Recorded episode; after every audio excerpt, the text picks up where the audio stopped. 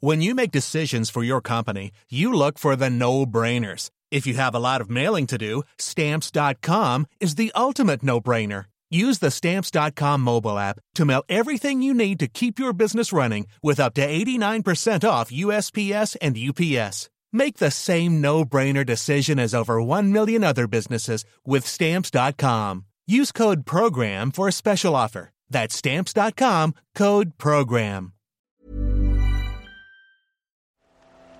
The Telegraph. The Telegraph. Podcasts.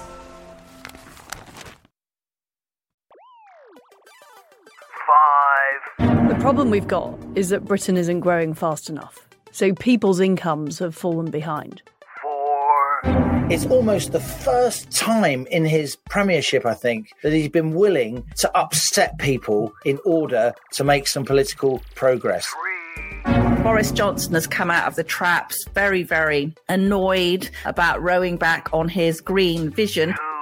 What is that sweet taste, Halligan, in our mouth? Not a bag full of Percy pigs from M&S, but the sweet taste of vindication. One. We have liftoff. Welcome once again to Planet Normal, the Telegraph podcast with Allison Pearson Hello? and me, Liam Halligan. Nice strong hello there, co pilot. Rishi Sunak's rowing back on some of the government's net zero policies, putting clear blue water between the Tories and Labour ahead of an upcoming general election. The Prime Minister's clearly been listening to Planet Normal. Our guest last week was Lincoln's Tory MP Karl McCartney, who argued passionately that net zero policies were hammering his rural constituents, making the cost of living crisis even worse.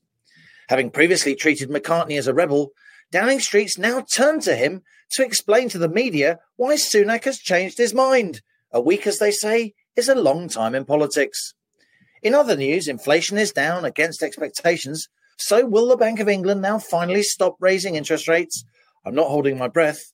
And ooh la la Labour. Keir Starmer's been hanging out with Emmanuel Macron, presenting himself as the UK's Prime Minister in waiting.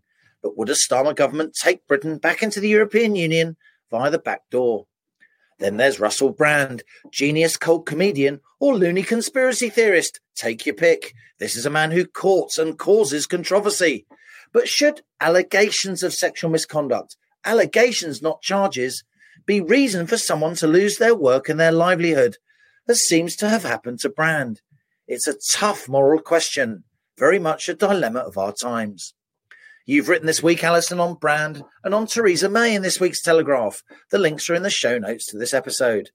But I know you're actually pretty chuffed that your guest from last week, with his previously toxic net zero views, is now very much inside the fold, having been taken to the bosom of government. Yay, go planet normal. Uh, what is that sweet taste, Halligan, in our mouth? Not a bag full of Percy pigs from M&S, but the sweet taste of vindication.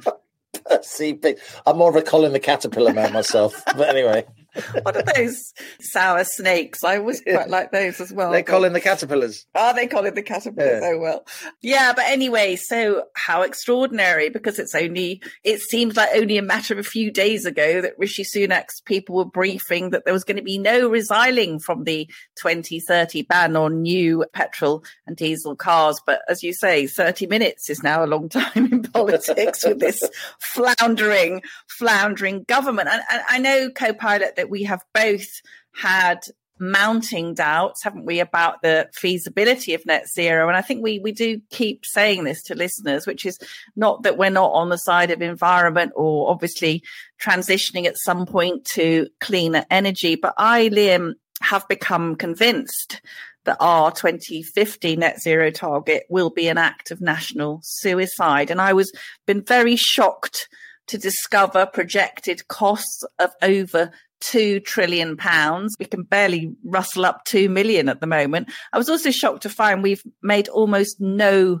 preparations for that target to even be attainable. We haven't been building any new nu- nuclear power stations. We haven't even started to expand the national grid to begin to support all those millions of electric vehicles.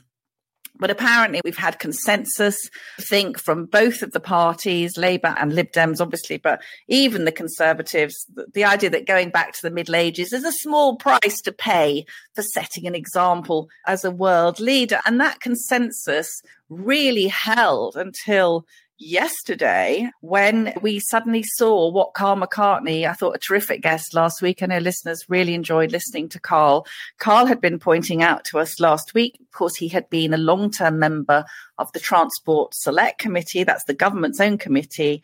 And Karl and the committee had been warning the government that this electric vehicle target 2030 was both unrealistic and dangerous. And Karl said we were our ears pricked up, Liam, didn't they, when he said that there were senior people, even in the cabinet, who thought that the hasty pursuit of net zero was total madness. And we also had flagged up the Climate Change Committee, extremely influential committee, which seems to be frightening MPs from speaking out. But as you say now, not smell of burning tires, bit of a U turn. We're recording this now on Wednesday. He is due, Rishi, later this afternoon to announce some rowback from the policies, particularly the absurd 2030 electric vehicle target and possibly the gas boiler, oil boiler target, which is potentially causing people so much harm. But before I come to you, co pilot,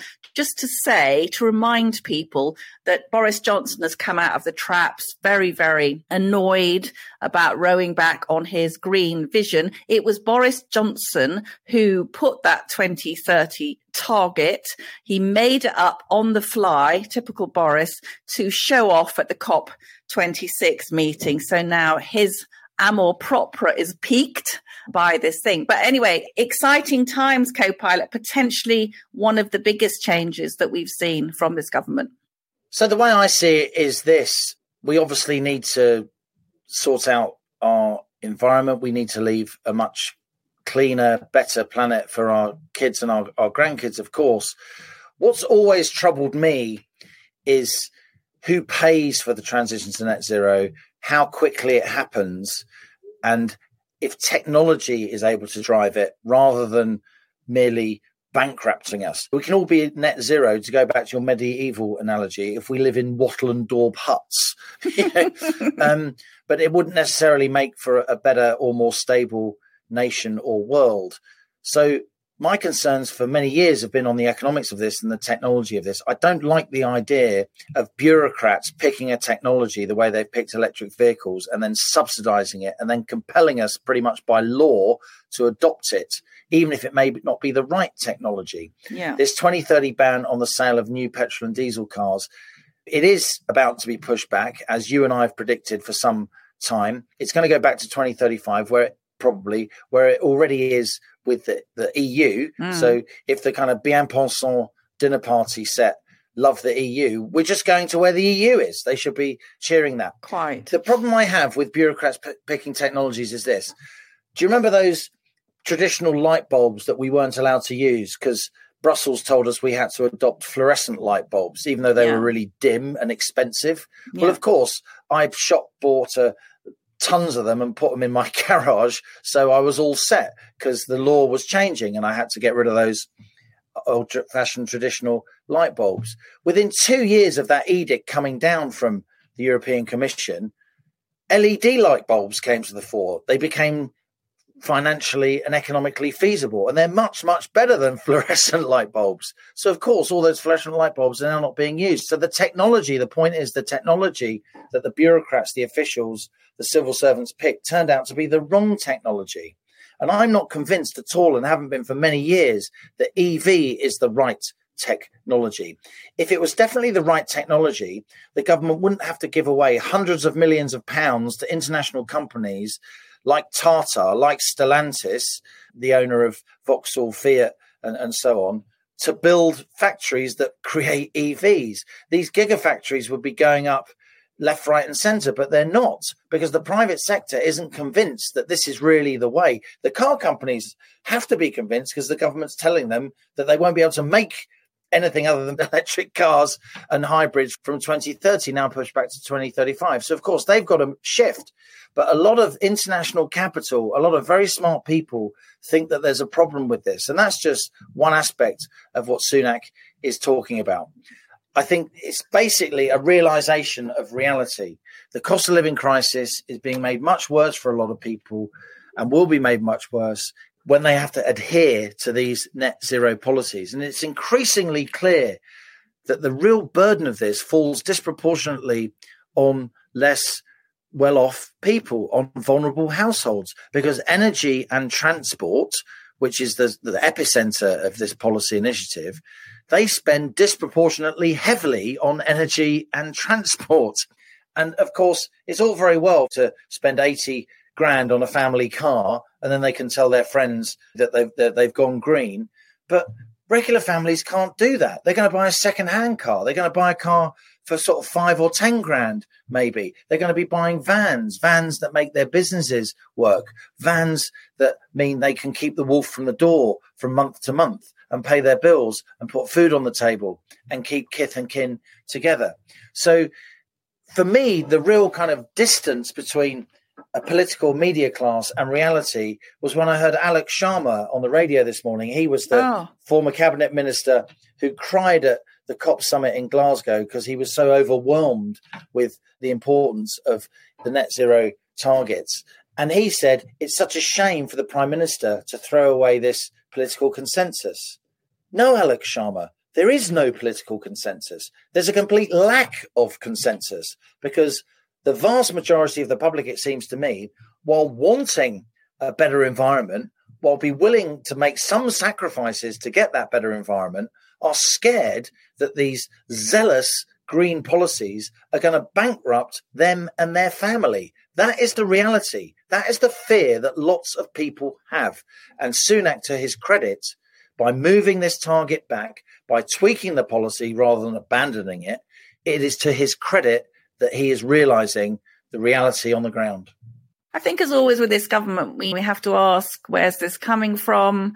We've had the head of the union boss, Gary Smith, the head of the GMB. So that's very Labour saying this is causing problems for working class communities. We've had Liz Truss influential speech this week, basically saying exactly what Rishi had to do. And is now he's obligingly doing it. And as you say, Liam, the polling shows that 76% of 2019 Conservative voters oppose the 2030 petrol diesel car ban, with 59% resistant to the 2035 gas boiler phase out. So you might say that as Karl McCartney urged upon the government last week, this is a period of pragmatism. It, it does make politics a bit more interesting, doesn't it? Because Rachel Reeves, she's the sh- shadow chancellor. She was saying today, joining in all the outraged green critics, the prime minister's U-turn will hold Britain back from achieving its potential. But do we think that Labour would actually reintroduce Boris's 23 electric vehicle target? Well, I absolutely don't think it is. I think this is going to have to go further. This is a first toddler step, really. I think we should be pressing for the Climate Change Act, disastrous act introduced by the virtue signalling Theresa May. To be sure, I would like to see that repealed. I think this is smart politics from Rishi Sunak, not only because it addresses issues among his own backbenchers and among a lot of his sort of core votes.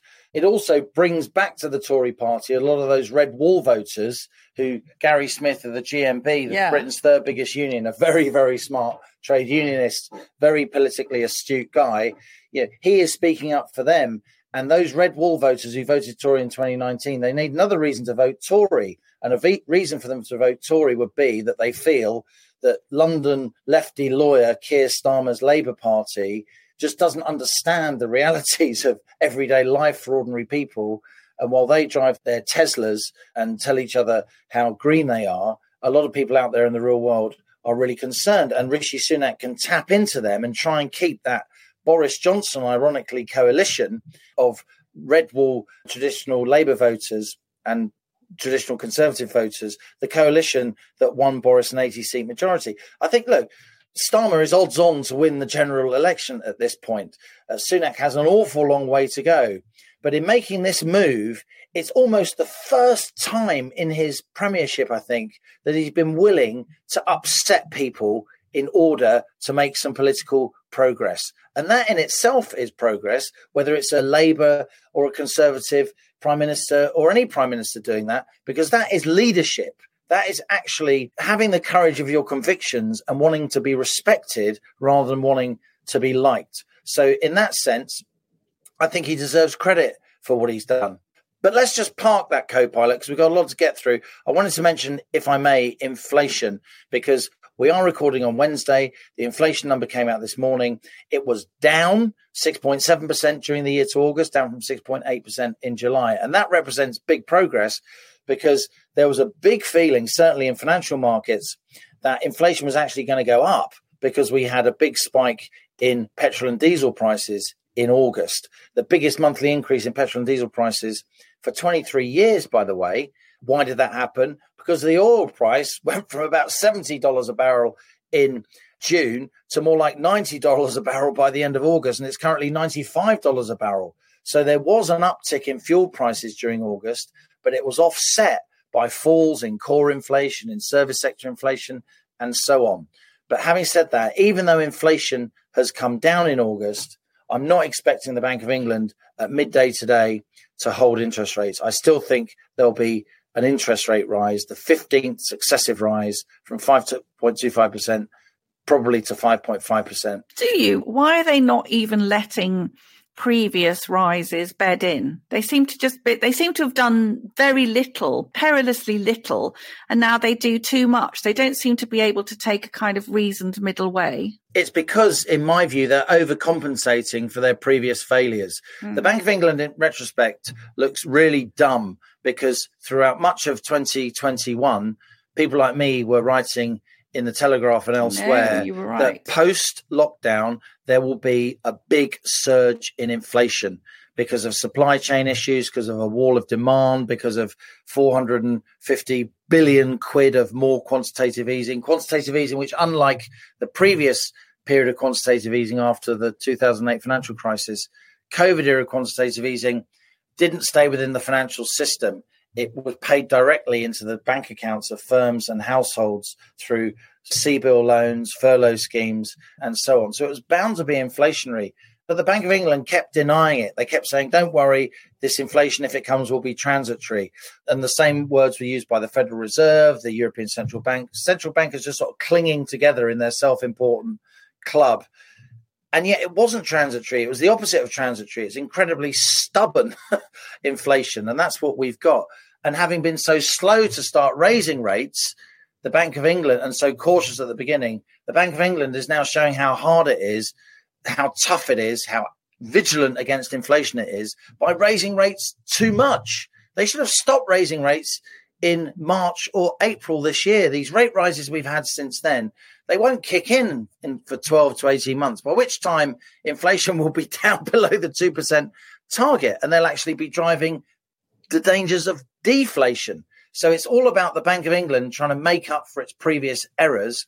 And this demonstrates the lack of diversity on the Bank of England, the lack of cognitive diversity on the Bank of England, the lack of proper intellectual, rigorous debate among credible people who don't all think the same, who aren't all the same type.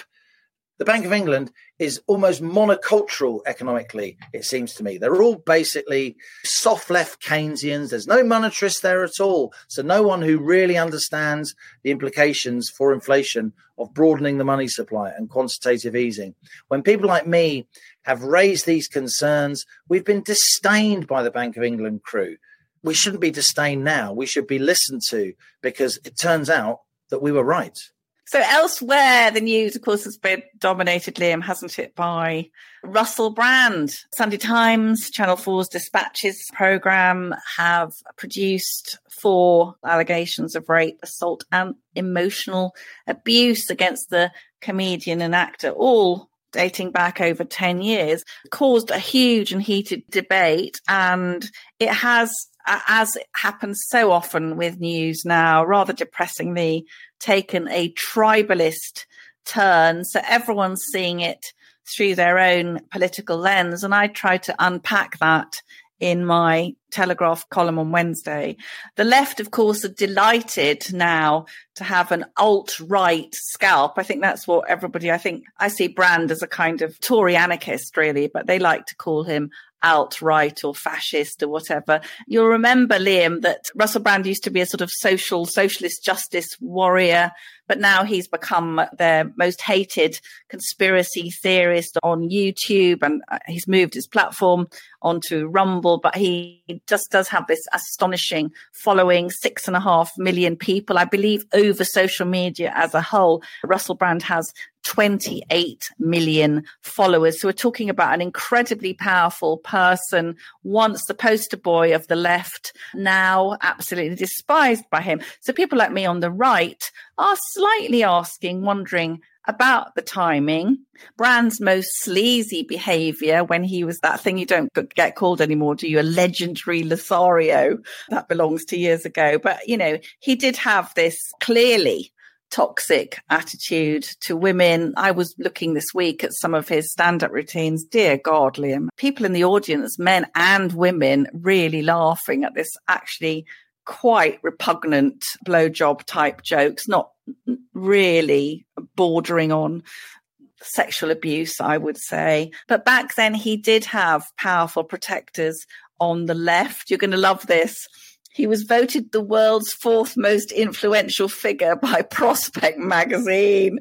He guest edited the New Statesman. He stepped out with Jemima Khan. For a long time, he was a Guardian columnist. And I came down on him like a ton of bricks during the uh, affair that was known as Sachsgate when Russell Brand and Jonathan Ross rang up uh, Andrew Sachs, the beloved and then elderly actor, now sadly died. Manuel from Fawlty Towers. From Fawlty Towers. And people will remember that Andrew Sachs's granddaughter had been going out with Russell Brand and they were making all sorts of lewd comments on Andrew Sachs's answer phone, causing immense distress to him and to this rather vulnerable young woman, Georgina Baillie. But of course, all the left absolutely went for Georgina Baillie and stood up for Marvellous Russell because he was one of them. So now we've got, it's all changed topsy turvy. The left are saying, dreadful Russell Brand. Who could possibly have known that he had terrible attitudes to women? And the right is all piling in with their conspiracy theories. I think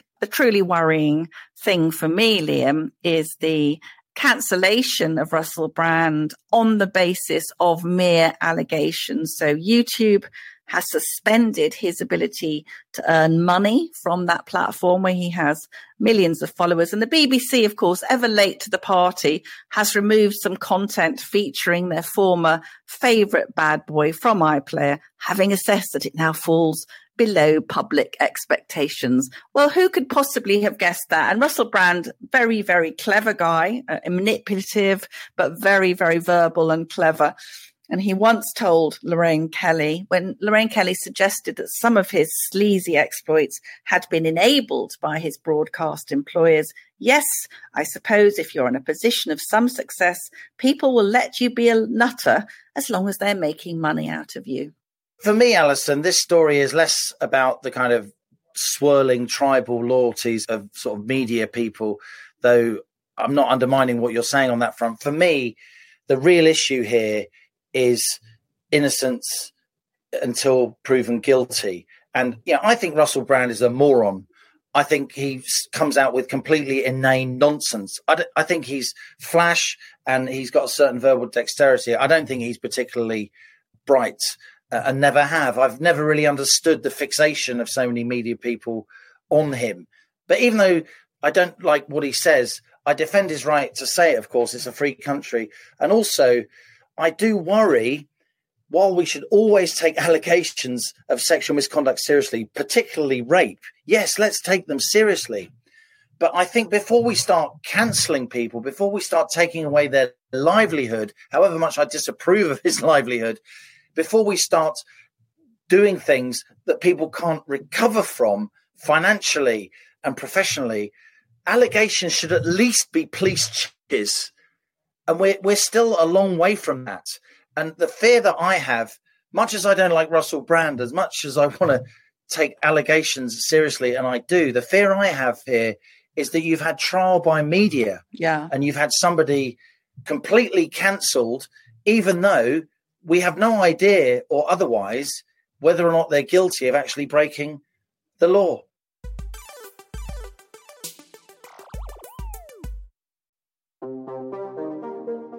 Hi, Tony Diver here, the Telegraph's US editor in Washington, D.C. I've launched a new free to read newsletter from the US editor, featuring insight from our correspondents around the world and thought provoking opinion from leading journalists in both Britain and the USA. The newsletter is packed with the best of the Telegraph's global coverage. Visit telegraph.co.uk forward slash from the US editor to sign up.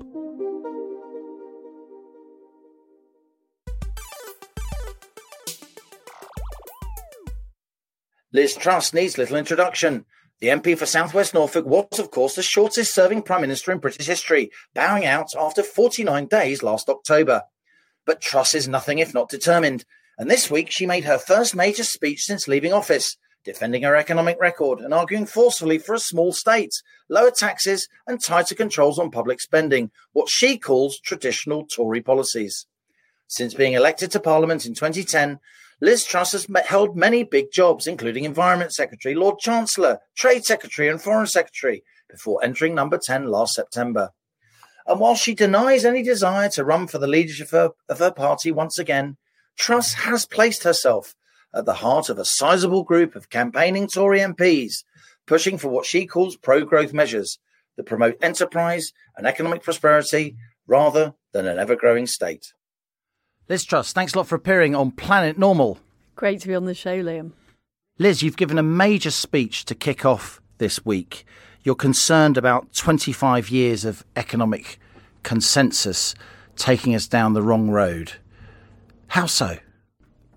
The problem we've got is that Britain isn't growing fast enough. So people's incomes have fallen behind. So compared to somebody in the United States, a Brit is £9,100 worse off. And that problem is getting worse.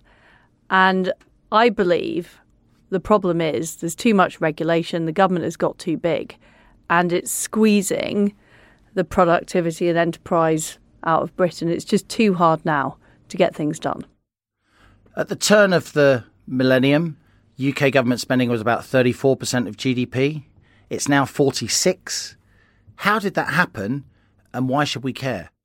Well, first of all, it's not just about the sheer amount of spending, it's also the regulation, the restrictions, you know, everything from the planning system to the net zero targets. There's been so much extra regulation put on people and businesses, it makes it harder to get things done. But also, we've seen a big rise in the benefits system, in the welfare state. That's gone up by 50% since the year 2000. Plus, we've had all the things like COVID, which has increased the size of government. It's all added up. We're now at 46%. It's the highest it's been since 1975. That was the one year in the 70s when it was higher. And why is that a bad thing? Why does that slow down the economy? Why are you inherently opposed to that when so many other people making up this consensus seem pretty happy? Because ultimately, what brings money into Britain is making things and selling things, whether that's goods or services. So the more people are employed by the government, the less of that we're doing, the more it squeezes out that activity. And also, all the regulations on those people mean there just isn't the incentive. If I'm paying more and more money in tax, and we know some people are paying a 71% marginal tax rate, that means that for every extra pound I earn, I'm only getting 29 pence back. You know, that is a problem. Tell me what you want to happen now with corporation tax, with planning, with how we run the economy in general. So, corporation tax, we need to get it back to 19%, which is what it was before, or indeed lower. We need to make Britain competitive. We want to attract big businesses. And we're now having to give businesses subsidies to come to Britain, you know, whether it's Tata or other companies, because the level of taxes are too high. So, we need to reduce the level of corporation tax. We need to make our planning system much easier. If you want to build a factory in Britain, it's going to take you at least two years. Other countries are offering building it straight away. Which are you going to choose if you're a company that wants to open a new factory producing goods. So all of those things have to be made simpler and easier to do. A lot of journalists use shorthand for your premiership. They say you crashed the economy. Why don't you agree with that form of words? You know, the key indicators when I was in office, like the rates people were paying on mortgages, the level of gilts, they've been exceeded since. So none of the things that happened during that period were unique to that time at all. And I think the fact is, look, I know we had to do things quickly. It was important. People wanted change. But at the same time, there was a lot of resistance.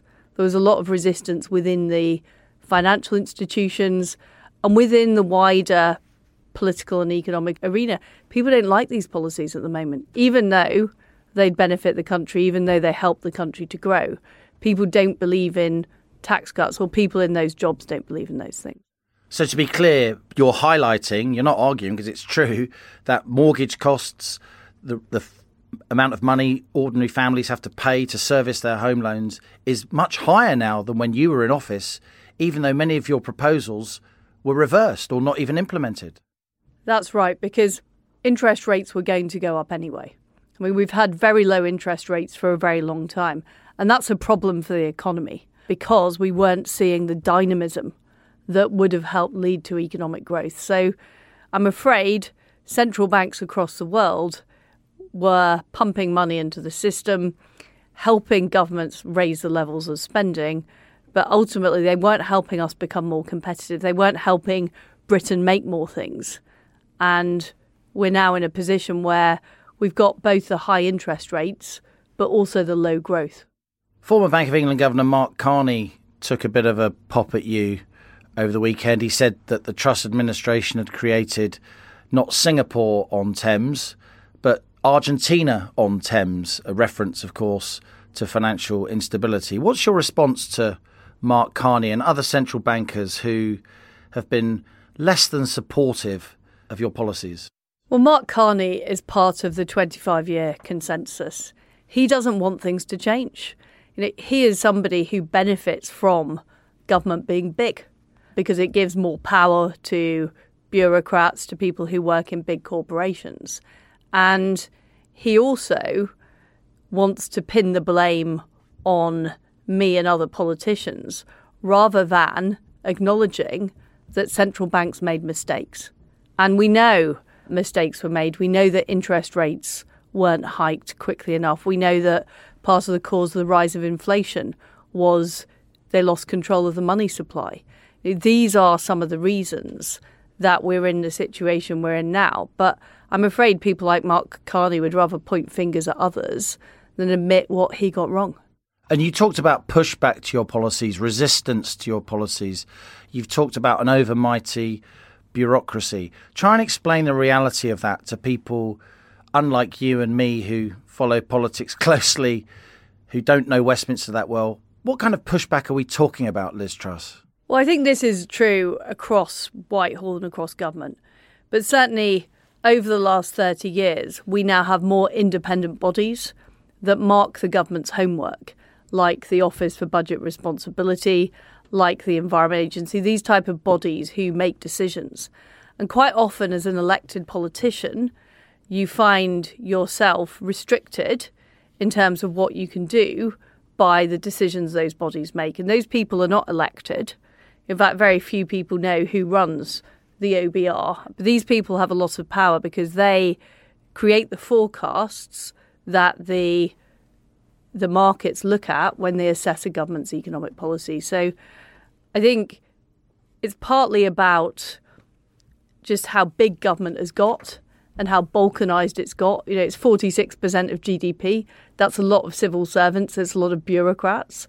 But it's also about the governance of that system and who's making the decisions. And as a politician, I was very clear the mandate I had based on our win at the 2019 election. We promised not to put up taxes. We promised to get the British economy growing. We promised people a better standard of living. And I wanted to deliver that. But what I found was that the institutions, like the Treasury, like the Office of Budget Responsibility, simply didn't agree with those policies. You've complained in the past about a particular leak that came from the OBR of a forecast that turned out to be wildly over pessimistic, but which you've said forced your hand. Can you outline that? So, what happened was there was a leak, I think it was around early October, from the OBR saying that there would be a gap of £70 billion in my spending plan. Or if you kept corporation tax at 19%. Yeah, if I'd kept the package, and the whole package was designed to get the British economy going, to attract investment and companies uh, into the UK. And them leaking that caused people in the markets to worry that the government's plans were not fiscally credible. So I was put under pressure, therefore, to reverse the corporation tax decision, even though I believed it was a wrong decision for the country because independent forecasters have suggested that over time, corporation tax helps bring in more revenue, more jobs, more opportunities. Let's just unpack that because that's quite astonishing. You're saying that faceless public sector bureaucrats paid for by taxpayers forced you by leaking something from their own department, forced your hand as our Prime Minister. Now I don't know who who put the leak in the press, but the leak was there in the press. There are various parts of the government machinery which do leak, yes. And it was directly the leaking of that that forecast that forced us to reverse those decisions. The forecast which subsequently proved to be completely wrong. Indeed. Before we talk about what you'd like to see, what you want to do, which policies you'd like your party to adopt, let's just talk a little bit more about your tenure. What would you have done differently? I have to ask you that. First of all, it, the whole thing happened very suddenly. You know, I was in Indonesia, I was foreign secretary, I was at G20 meeting, and the most important thing would have been to have a lot more preparation time. I believe very firmly that we need to change our economic policy. And I felt that we had to do it quickly because people had voted for change in 2016 and 2019. But I don't think I had enough time to put together a plan, to talk to all the people that were necessary, and to recruit the team and the broader supporters that that type of policy needed. Because you know, the fundamental problem here was not enough people supported the policies. You know, we made mistakes around communication, we made mistakes around implementation, but fundamentally, the policies were not falling on fertile ground. A lot of the media didn't understand what we were trying to do. I think the wider political groupings didn't necessarily understand that, and it takes quite a long time. You know, if you look at what happened in the 70s when the monetarists started making their case. It took a long time to get that case through, and eh, we were very short of time. What do you want to happen now? What do you want to happen when it comes to net zero, when it comes to planning reforms, when it comes to the enterprise zones, the reform of IR35, the policies that you championed? So, first of all, on net zero, we have to delay the 2030 target. We've got to delay that. And we've got to get rid of the deadlines to get rid of oil and gas boilers. Anything that hurts people in the pocket now, we have to get rid of. One of my pledges during the leadership campaign was get rid of the green energy levy. But I think we need to go further than that. We need to get on with fracking so we get cheap energy into this country. And I think it is a massive problem that people here are paying twice what they're paying in the US for their energy bills.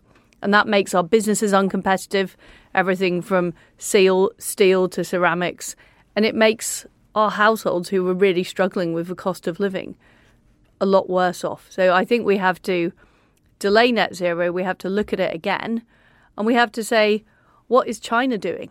What are other countries doing? Are we ending up exporting our carbon, which ends up belching out of some Chinese coal plant? You know, that's that's what I think we should do. How about on planning? You're, unlike a lot of people in your party, you actually think we do need to build on parts of the green belt, right? And particularly around London. So within London's green belt, you could build a million houses if you built within a mile of a train or tube station. And I think we've we've just got to do that. The situation is so serious. people's house prices are so high, the cost of renting in London is so high. We we just have to get on with that. But also the planning system needs to be completely simplified. Once it's agreed an area will be built on, provided builders comply with building regulations, they should be able to get on with it. The process is far too complicated. I've talked about I used to sit on a planning committee as a councillor. Years of my life I'll never get back. Everybody's just caught up in this bureaucracy. Nothing is happening or getting built. How have we got to the point where so many members of your party, traditionally a centre right, free market leaning party, disagree with you, even though polling evidence suggests quite a lot of the public actually agree with your policies? I think that we stopped making the argument. So once we'd won the Cold War, once the economy was back on track in the 1990s, I think conservatives stopped making the argument and we allowed the left, you know, with their sort of climate change uh, agenda, with the you know the Occupy movement, the anti-capitalist people, the Extinction Rebellion people, we allowed these people too much airspace, and instead of fighting back and saying what people actually want is to be able to aspire, they want a house for their children to be able to live in, you know, they want to buy a car, we appeased them and we've we've appeased them. You know, whether it's Conservative councils declaring a climate change emergency, or whether it's the government legislating for net zero by 2050 without fully understanding the costs, or whether it's you know the energy the energy price cap and you know, exceeding to some of those socialist arguments. And I think the problem I faced last year is I was trying to make a lot of those arguments late in the day when the ground hadn't been properly laid. And now, what I think we need to do as Conservatives is make those arguments again. But we need to make them in the modern context of dealing with the problems we face now. So, in the 70s, we faced problems with trade unions and badly run industry. We now face a problem with an overly big state, too many quangos, too much power in the hands of quangocrats and very, very cumbersome regulation that stop people doing things. So we need to make new arguments about the situation we're in now. Do you think much of the public supports you, Liz Truss? If so, who, where? I think a lot of people want what I want. You know, they want to have more opportunities, to be better off. They want their children to have a great future. I'm not sure that every single policy I advocate has massive public support. I mean, if you look at things like building more homes. It doesn't have massive public support, but we need to do it in order to give people the opportunities that they want. So we have to get better at making a case as well as delivering the results as well. And finally, you've been in politics a long time, if I may say. You're very, very experienced, held many big jobs. Your eyes are wide open. You know politics is a rough business. But how did it feel to be basically bundled out of office and to have been subject to so much finger pointing and blame. How do you get through it? I was there for a reason because I wanted to change things. And that was my absolute focus. I did everything I could within my powers. Now, of course, there are lots of things, maybe in retrospect, I think I could have done differently. But at the time, I did what I felt needed to be done. And of course, you know, it's been very difficult, it's been very bruising, but I'm in politics to change things, and that desire to change things has not gone anywhere. Liz Truss, thanks a lot for joining us. Thank you. I really enjoyed that interview with Liz Truss Liam. I met Liz uh, a few months ago and I'd always been a bit dubious about her, but uh, we had a few drinks and she's great. And as she said to you, she was talking about the immense difficulty of governing even when you are elected, you know, when you are elected into power. So I thought part of the, I mean, she said some very, very interesting things, and well done to you for getting that interview in such a prominent week for her.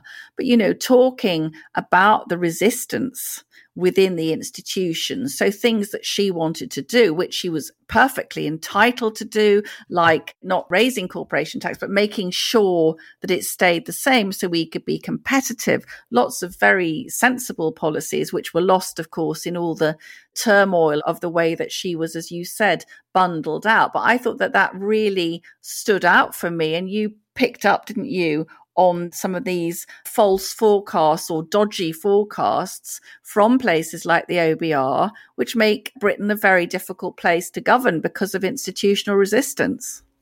I do think the OBR has become a bit of a multi headed monster. Look, I'm all for good economic modelling. I'm all for ministers being kept away to some degree, economic forecasting, though economic forecasting has always been a rather grubby art rather than a science. But it strikes me that the OBR has taken on a kind of political hue. The OBR, the IFS, these are all massively state funded organizations. They like tax, they like government spending, they don't like less government spending in under pretty much any circumstances. But varying levels of government spending is what statecraft and responsible running of big countries is is about. Sometimes you have to do it. And it strikes me that the OBR it is sort of endemically pessimistic. The forecasts it makes about tax revenues are often massively underestimated, and the forecasts that it makes about the size of government deficits are often massively overestimated out by tens of billions, in some cases, hundreds of billions of pounds over recent years. So, do you think they set out to get Truss? What was the motive? They wanted this consensus, low growth consensus. People like Carney, cheeky, saying it's more like Argentina on Thames, avoiding responsibility for himself. Did they want to get her? Did they want to stop her making these changes? I don't think it was necessarily as conscious as that. But these organizations, they do have a kind of center left bias when they shouldn't have any bias at all. They should be as mm. scientific as they possibly can be. And this is a problem for somebody like Liz Truss, who is trying to put forward traditional conservative policies, policies which have, for the most part, won general elections over recent mm. decades, policies which, for the most part, the silent majority of British voters actually agree with, even though the political and media class, as it's become less representative of ordinary people throughout our lifetimes, Allison, they don't like them. And, and, and this is a major problem. I don't think that OBR should be leaking forecasts that force the hand of the Prime Minister of Great Britain and Northern Ireland to do certain things. And Truss said on the record, I was forced to do it was a reversal of her policy to keep corporation tax at 19% rather than putting it up to 25%.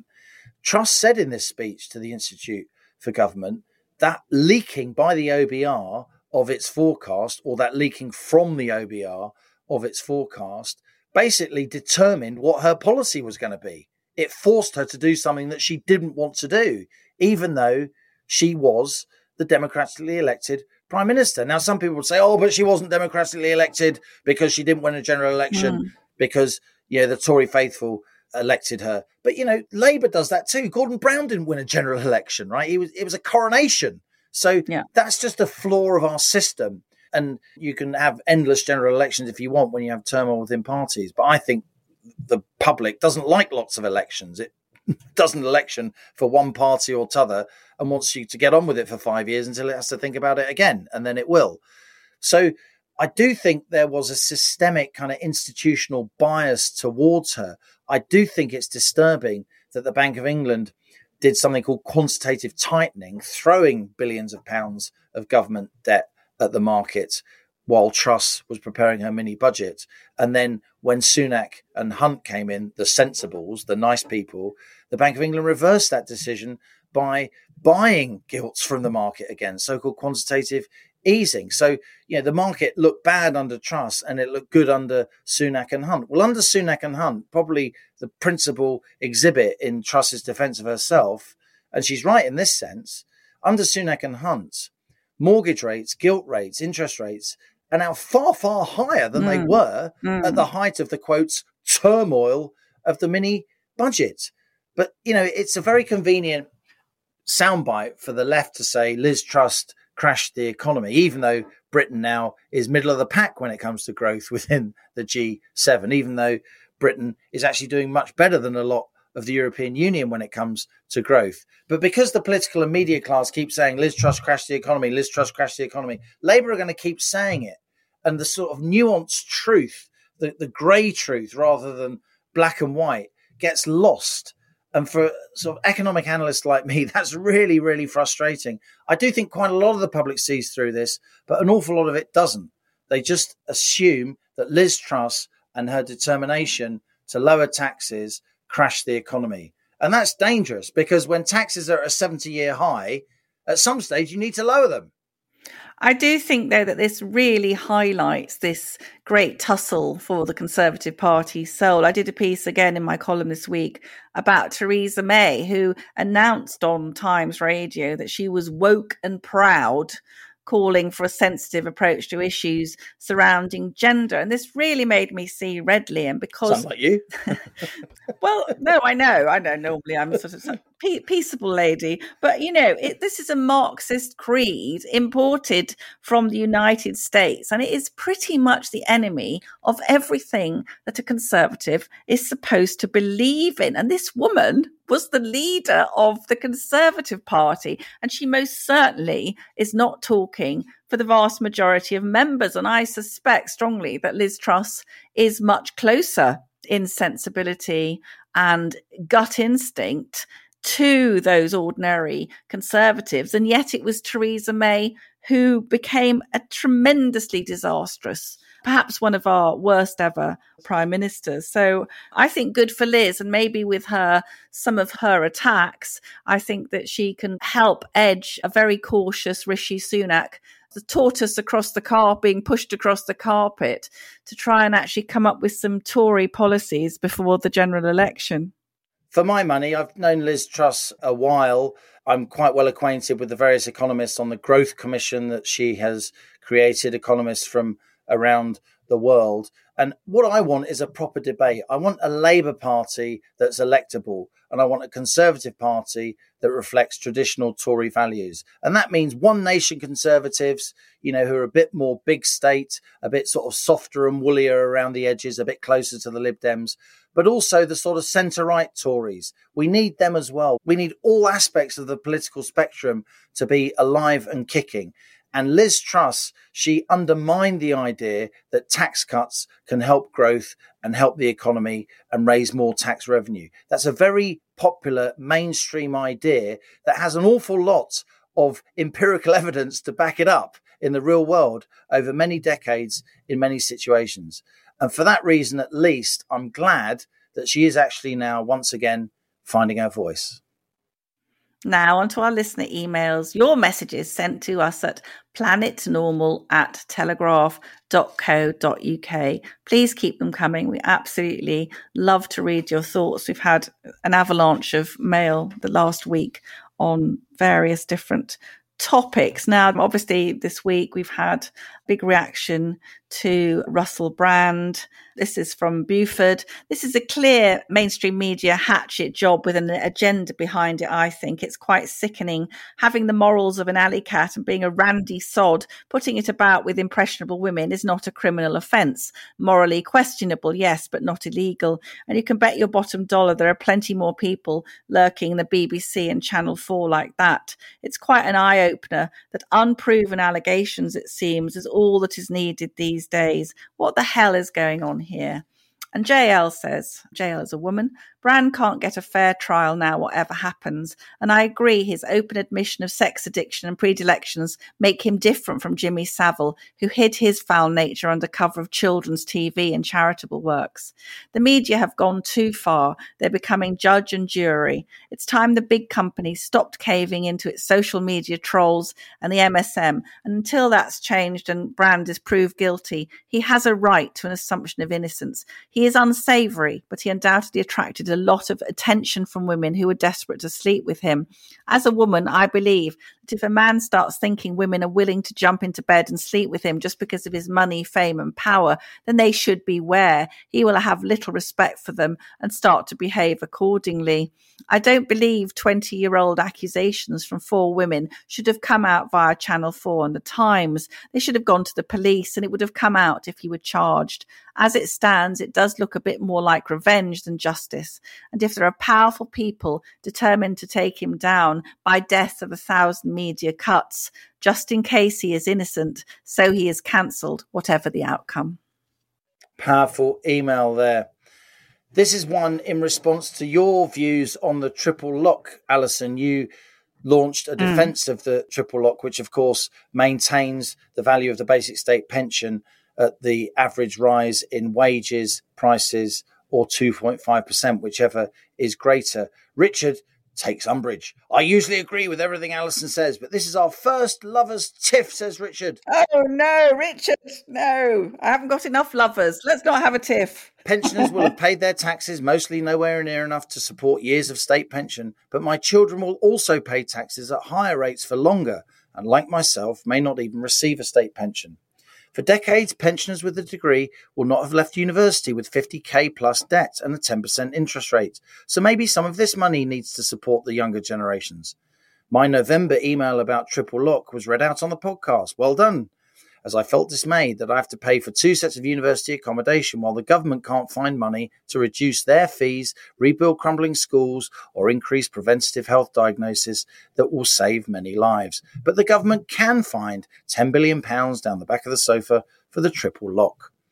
I'm happy for less well off pensioners, says Richard, to receive extra. But since lockdown, I've come to believe that governments only want to keep the ever increasing grey vote happy like increased interest rates, which have little effect on inflation, but are a pensioner's dream for their savings and every mortgagee's nightmare. I'm still loving the podcast, and I still stand by my principles, says Richard, of never voting Conservative again. A man after your own heart, after all, Allison. yeah, we're setting up our own Planet Normal party. We'll tell listeners a bit more about that. We got we had a few drinks, didn't we, other night? Halligan's going to be the Prime Minister. I'm not sure what I'm going to be, but anyway. John says, I listened to your interview with the Tory MP Karl McCartney regarding the complete implausibility of the government's net zero nonsense and can only come to the conclusion that there must be something nefarious going on. Oh, John, don't say that. The idea that we can run a modern economy on windmills and solar panels is so utterly insane on its face that I have to assume that those promoting it must be on, in on some kind of conspiratorial goal. While the people running government might not always be as smart as we'd like, they cannot surely be so stupid as to buy this concept. Unless, of course, their ultimate goal is to permanently restrict the movement of thousands of ordinary people by making cars and trucks so unbelievably expensive to own or run, and for foreign travel to be so unaffordable, inconvenient, and difficult to do that we become the eunuchs that Klaus Schwab intends us to be. And given that the main parties are in unison when it comes to this issue. The only way I see any sanity returning is for a new political party, funnily enough, we're just mentioning that, to emerge and be joined by serious and well known senior politicians who will stand up and resign their current ministerial and parliamentary seats. This issue is so important, says John, and totally eclipses any of the normal policy issues which divide the left and right. Will it happen? I live in hope. Otherwise, we are F blank, blank, blank, blank, blank.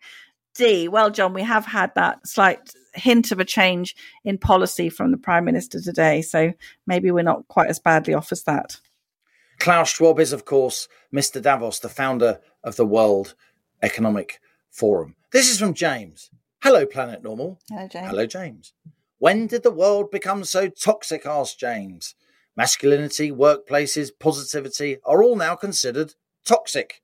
It's a wonder we've managed to survive so long in such a toxic world, filling the natural environment with toxic gases and our social environment with toxic attitudes. This week, the Royal Ballet School's been accused of being toxic by former students. Ballet, an artistic discipline that valorizes a particular version of the human form, is toxic for upholding a standard it openly defines as success. How dare they?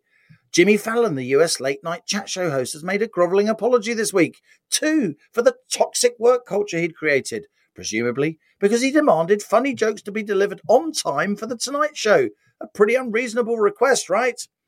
Westminster, the British Army, the CBI, McDonald's, ITV, London Fire Brigade, Everton FC, and many more places have been accused lately of being toxic workplaces. It seems toxicity is everywhere. Indeed, a study by a recruitment consultant found that 93% of UK employees said they had experienced a toxic workplace. So if your work environment isn't toxic, you're probably not looking hard enough. Or could it be, asked James, that toxic has become a synonym for standards mm. and success? Perhaps the work environment isn't toxic. Perhaps you just don't make the grade. Mm. All the best, James. James describes himself as professional toxic boss man. Dear me, we start. We're getting to that age, Halligan, where we start saying, "Oh, you know, you don't know you're born. You don't know you're born." People I people I worked with, people who were my bosses when I started out as a down table sub at the Times. God help us. Um, Ashtray full of fags, bottle of whiskey on the go, and it was only eleven a.m. but I tell you what, newspapers were worth reading, huh? Oh, well, absolutely. It was a ritual humiliation. There was a chief sub at the Times called Harry Hart, a tiny little bald Glaswegian. And I remember once he shouted down the table at me, Allison, we don't have sex in the Times, we have sexual intercourse. And uh, I've never forgotten that, Halligan, of course. Those were the days. That is it from Planet Normal for another week as we leave our sanctuary of sweet reason, our flying refuge of reasoned views. Email of the week, co pilot I think it's got to be James for his magnificent diatribe against all things toxic, or in fact, in favour of all things toxic. So, James, please send us your full details and we will send you an absolutely magnificent Planet Normal mug.